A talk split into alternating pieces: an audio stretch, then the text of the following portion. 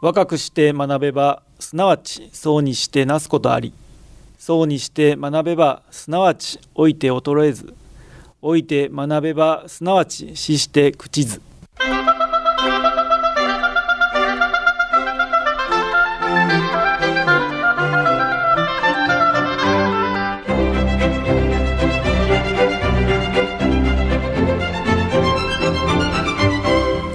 兵庫ラジオカレッジ。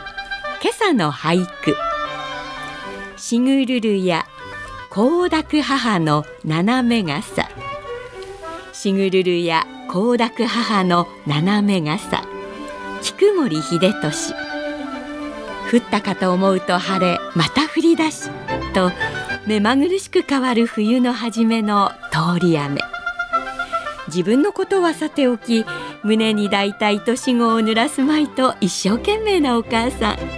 愛情が心に染みます。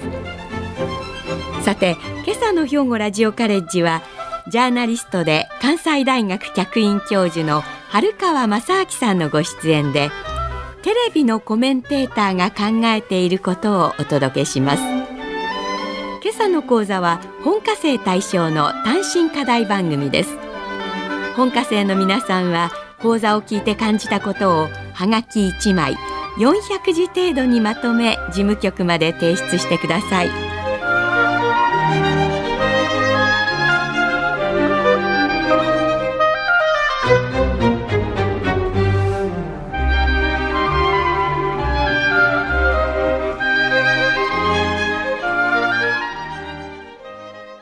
えー、皆さんおはようございます。春川正明です、えー、今ジャーナリストとして、えー、テレビやラジオでニュースの解説をするとともに、えー、関西大学で客員教授をやっています、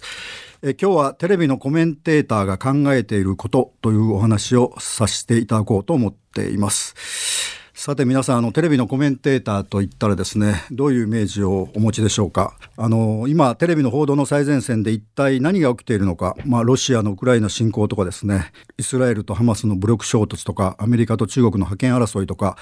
世の中で起きている国内外のニュースをいち早く分かりやすく伝えるのがテレビのニュースだと言われていますがその中でテレビ報道は本当のことを伝えているのでしょうか、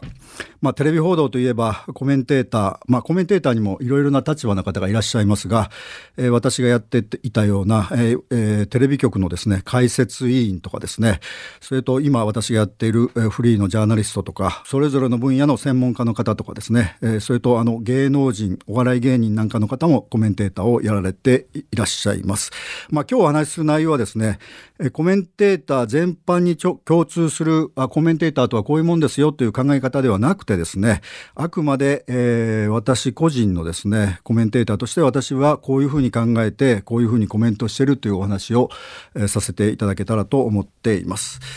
えー、さて私はあのテレビの報道やですね情報番組などで長年ニュース解説として生放送に出演するようになって、えー、15年近くになります。えー、以前に勤めていた読売テレビではミヤネ屋とか関西情報ネット10などのレギュラーニュース解説者として13年間やって、えー、その後 2,、えー、2年前にフリーになってからですね現在岡山の RSK 山陽放送のイブニングニュースや RSK のラジオ BS 吉本や東京 MX なんかで、えー、番組でニュース解説をしています。それとともに、まあ、講談社オンラインの現代ビジネスというところでコラムもかい、えー、連載しています。私のあのテレビの報道のキャリアはですね、まあ、簡単に言うと入社した時は映像編集者、まあ、いわゆる編集マンですね。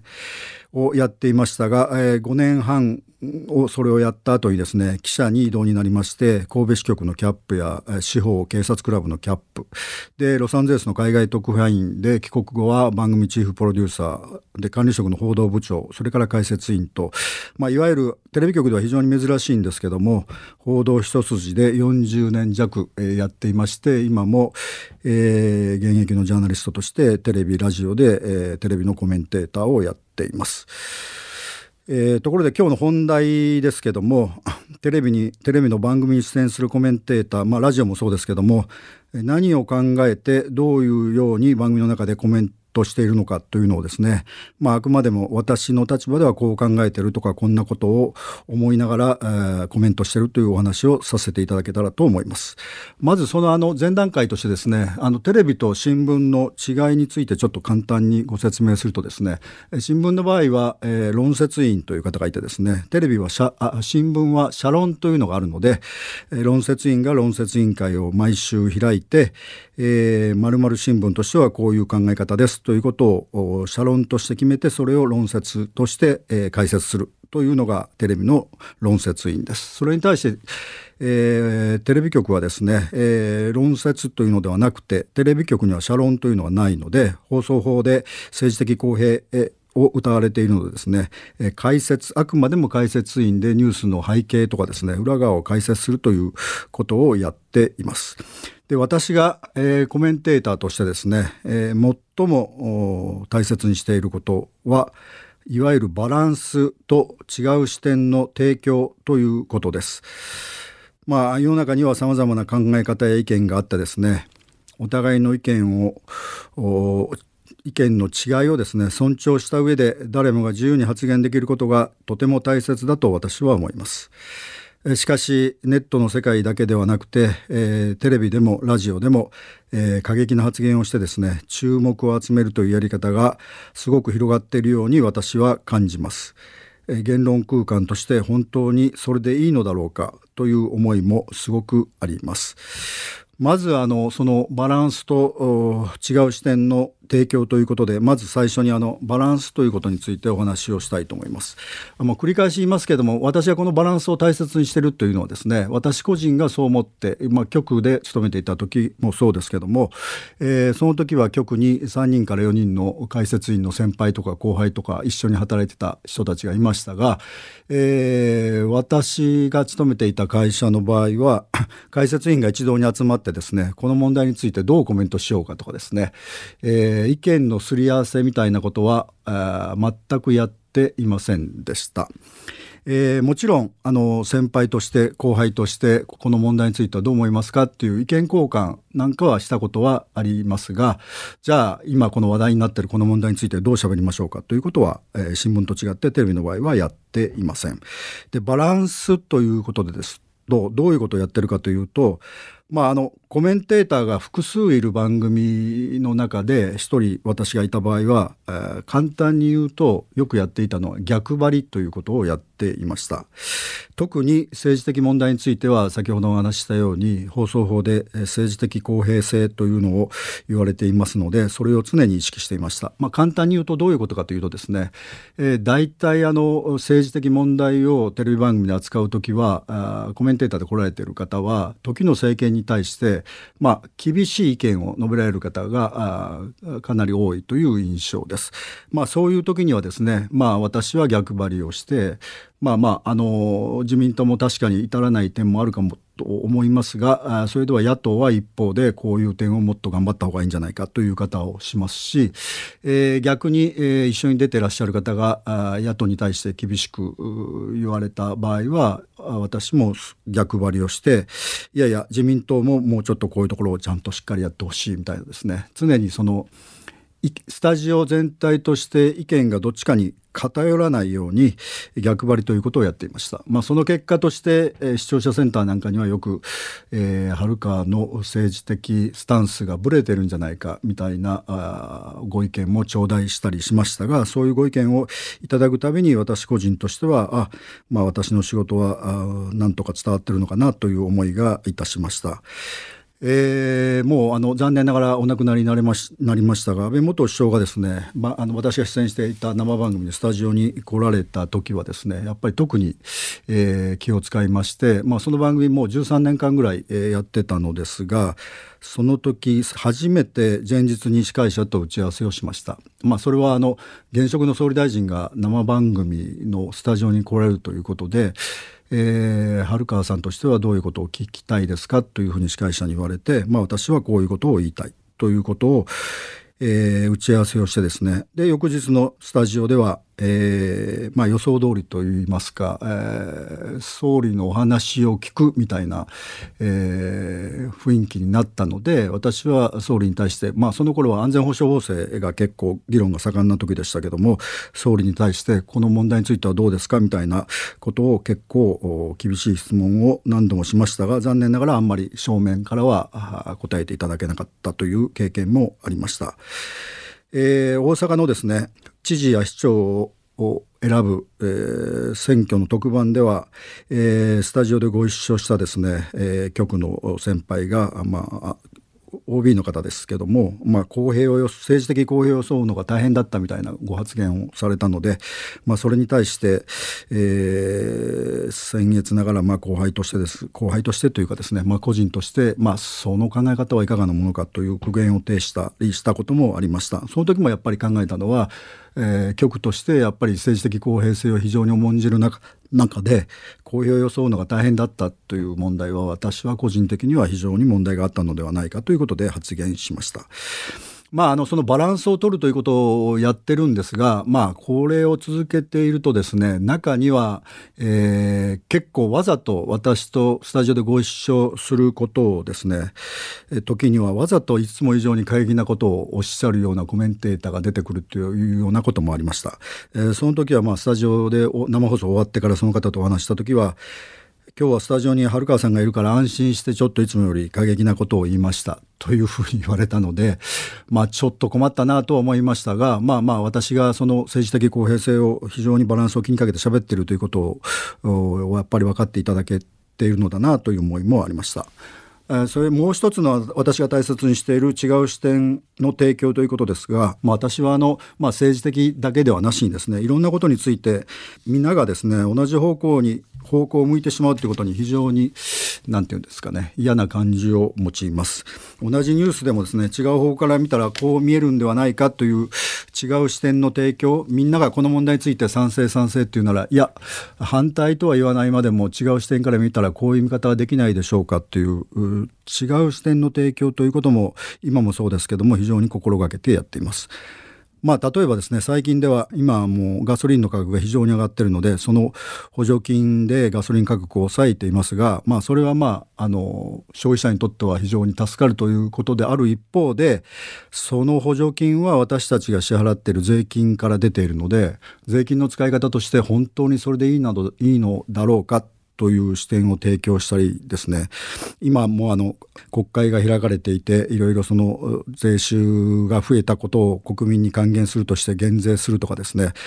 その一方でその防衛とかですね少子化対策として増税するのではみたいな話がなっていますがその減税と増税で本当にそれで、えー、ちゃんと整合性があるのだろうかとかですね、まあ、あの起きてるニュースについて裏側とか背景事情も含めてちょっと違う視点から見たらこういう見方はできないだろうかということをいつもコメントするようになっています。えー、先ほどちょっと申し上げたようにもうにフリーになって2年ぐらいになりましたが、えー、フリーになってちょっとコメン番組のコメンテーターとしてですね、えー、自分自身がちょっと変化してきているかなというのも最近ちょっと感じます。まあ、それはどういうことかというとまあまあ局の時代もありましたけどフリーになってからはやっぱりこう先ほどもちょっとお話ししたようになんか爪痕を残さなければとネットの見出しになるようなですね少し過激気味なコメントをしてもいいのではという誘惑に駆られることもありますがそれはフリーになってからもやっぱり長年報道に携わっているものとしてできないなとは思っています。ただフリーになってちょっとコメントする時のスタンスが自分でも変化したなと思うのはですねえー、テレビ局の社員の時はやっぱりメディアの重要な役割である権力チェックというのをですね絶えず意識していました。まあ、これは政治家の権力だけではなしにですね、まあ、警察とか検察とかもっと言うなら大企業とかですね、えー、地方自治体もそうかもしれません権力絶大な権力を持っている人たちがその権力チェック権力をちゃんと行使しているかということを権力チェックするというのを重きを置いていました。まあ、フリーになってからももちろん権力チェックは常に頭にあってですね権力チェックをしようという思いは持ち続けてはいますがそれとともにフリーになってからはですね、まあ、今まで以上に局の時も少しはやっていましたが、まあ、世の中で頑張っている人たちをですね紹介してそのたその人たちを応援していきたいなという気持ちが非常に強まってきたなというのがフリーになってから、えー、コメンテーターとしては非常に思っています。えー、今私はあの冒頭でも申し上げたように番組いろんな番組に出ていますがその結果論としてですがあ番組のテイストとかですね番組で求められている役割を考えてまあえー、ちょっと振り返ってみれば自分の求められている役割の使い分けをしているような気もします。例えばどういうことかというと今あの夕方岡山で夕方のローカルニュースでニュースの解説をしていますが、まあ、この番組は正統派のローカルニュースなのでまあ、分かりやすい解説と先ほど言った違う視点の提供みたいなことを気にかけてやっています。東京で出てる番組はですねあの国際問題とか内政問題とかを取り扱うことが多いので、まあ、先ほど言った権力のチェックですね、まあ、日本政府の立ち位置とかですね、えー、権力がちゃんと岸田総理をはじめとして日本政府がちゃんとやれているのかどうかという、まあ、どちらかというと厳しい目線のコメントをすることもありますし番組で討論をすることもあるので、えー、ちょっと厳しい立ち位置でやってる。ということです。それと今大阪で出ている BS 吉本の番組ではお笑い芸人の方と一緒にニュース解説みたいなこともやっていますのでまあここでも分かりやすいニュース解説を心がけていますが、まあ、せっかくお笑い芸人の方と一緒にやっているので、えー、笑いも交えながらですね、まあ、これがなかなか難しいんですが、えー、今まであんまりニュースに興味のなかった人たちにもニュースに興味を持っていただけたらなということを思っています。まあ、岡山のラジオではですね、まあ、あのテレビに比べて、えー、テレビはですねテレビのニュースのコメントっていうのは本当にあの秒単位なので短い時は10秒15秒で長くてもまあ30秒テレビのニュースの生放送で1分以上コメントすることはほぼありません。まあ大体2、30秒ですかね。それに比べてラジオは今出てるラジオは15分間喋、えー、っているので、まあより深くニュースの裏側や背景を独自目線も加えながら喋ることができるかなというふうに思っています。それとあのコメンテーターをやってるとよく聞かれることなんですけども、えー、どういうコメントをするかということについてですね、えー、番組のスタッフとかですね司会者とか、えーと、局側からですねえー、こういうコメントしてくださいとかこういうコメントやめてくださいとか指示があるのかどうかということをよく聞かれますが私の経験から言うとこういうコメントをしてくださいとかこういうコメントをやめてくださいと指示されたことはありません。ただ非常に、えー、人権が絡む問題とかですね微妙な問題についてはこういう点は注意してくださいねという一般的なアドバイスというか注意をされることはありますがこういうコメントをしてくださいこういうコメントをやめてくださいねということはなく、えー、自由に発言しています。えー、テレビ局の会社員として働いていた時、えー、テレビのテレビ局の解説員として喋っていた時も、えー、テレビ局の上司をはじめでテレビ局の幹部ですね社長以下から、えー、コメントについてこういうふうに発言しろとかですねあのコメントはいかがなものかということも言われたこともありません。まあ、自由に喋ってるということですね。えー、フリーになってからももちろん今出演している局からコメント内容について事前に指示されたことはありませんし、まあ、あのあのコメント良かったですねということは言われますがあのコメントはちょっと言い過ぎじゃないですかねということもほとんど言われたことはありません。まあ、その中でもう一つよく聞かれるのはですね、まあ、先ほども言言いましたようにジャーナリズムの最も重要な使命は権力の監視なんですが、えー、その責任を本当にテレビが果たせているのかということもよく言われます。これはまああのえー、三権分立の中で第四の権力とジャーナリズムが言われたりしてですね、ジャーナリズムこそなんか権力を持って上から目線で偉そうにな言ってるんじゃないかということもよく言われます。えー、それともう一つよく言われるのはですね、えー、出演者のコメントに対して政治的圧力はないのかということもよく言われます。これはもうあの誤解なきように言っとくと、まあ、私は政治的圧力はああると思います。あると思いますが政治的圧力というのはいうのはですねこれを喋んなということではなくて政治的なコメントをした時に、えー、いろんな政治家をはじめいろんな関係者からあの発言はどうなのかということについてのリアクションが返ってくることもあるということですね。まあ、具体的に言うと私の場合は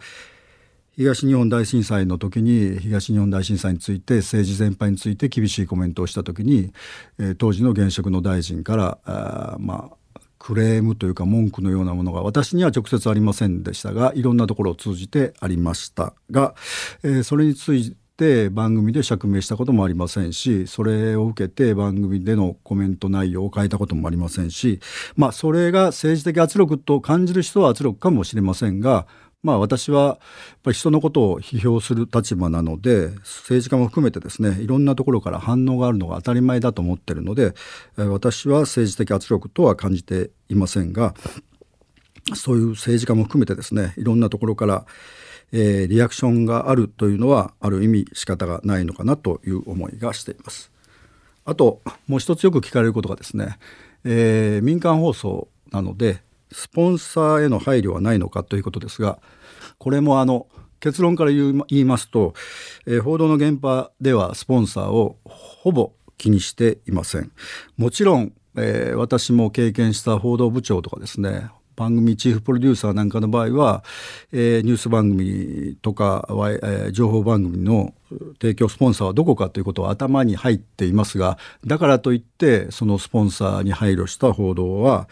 私は支持したこともありませんし私はコメンテーターとしてあスポンサーだから厳しいことを言うのはやめようとかですねスポンサーだからここについて配慮するのはやめようあ配慮をしようなんていうことを考えたことはありません。まあ、よく言われたのは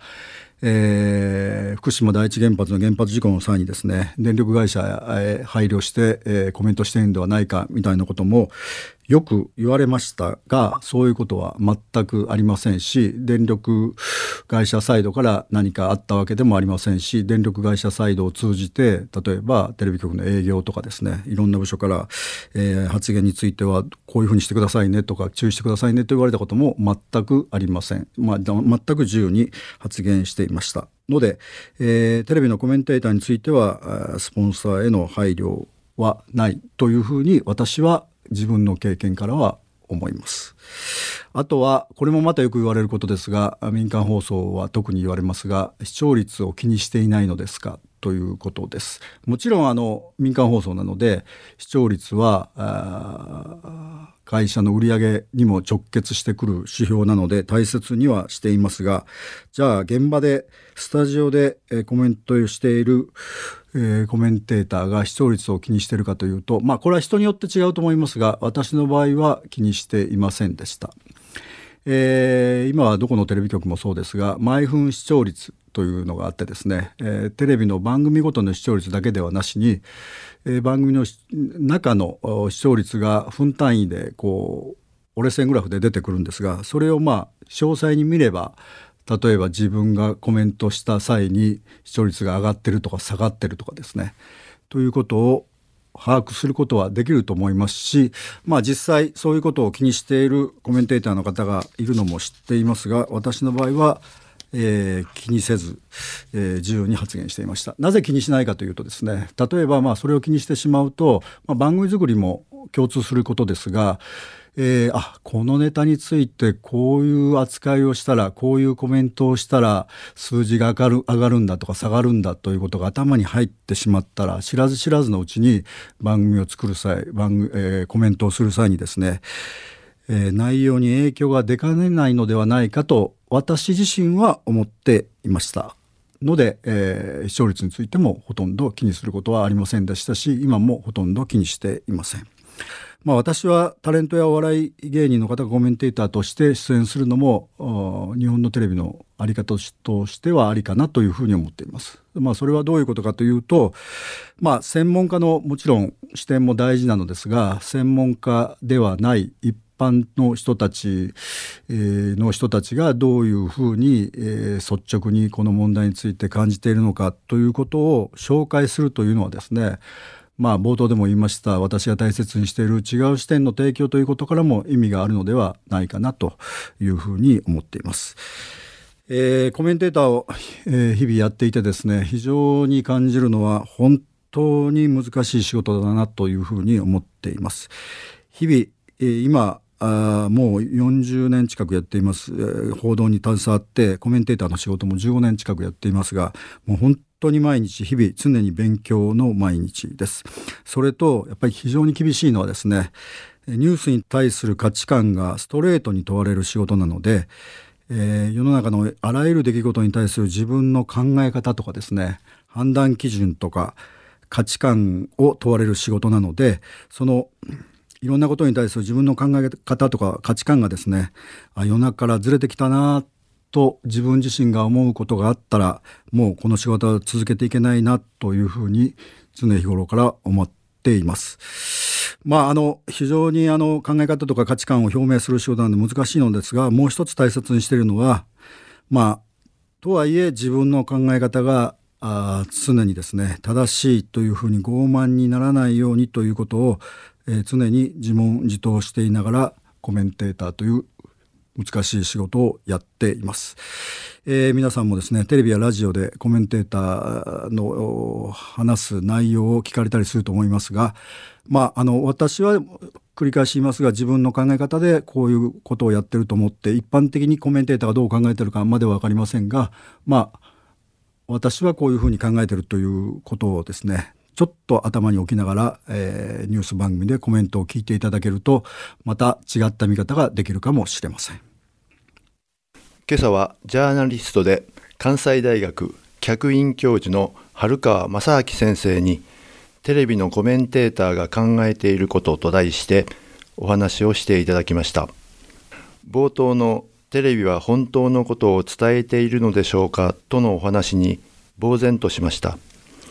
テレビ局に入社し報道一筋でほぼ40年。そして今も現役のジャーナリストとして活躍されている春川先生の口から出た言葉だからです。ロシアや中国では情報統制が行われており政府に都合の悪い情報は遮断して都合の良い情報のみを国民に知らせているということはしばしば聞きますが日本のテレビ番組の現状はどうなのかさまざまな角度から教えていただきました。春川先生はコメンテーターとしてバランスと違う視点の提供という2点を大切にされています。これは私たちの生活全般においても同じような視点が重要なのではないでしょうか。ある人にとっては幸せな生活を送る上で大切だと思うことでも違った人にとっては悲しみを感じたり幸せを奪ってしまうことさえあるということを常に考えておく必要があると思いました。また世の中からずれないために日々常に勉強の毎日であり自分の考えが正しいと傲慢にならないように心がけておられる姿勢に先生の素晴らしさを感じます。テレビを見るにあたっては過激な発言で目立とうとする人なのかそれとも私たちに正しい情報が伝わるように考えながら発言している人なのかをしっかり見極めながらコメンテーターのお話を聞こうと強く感じたお話でした。それでは今朝はこれで失礼します。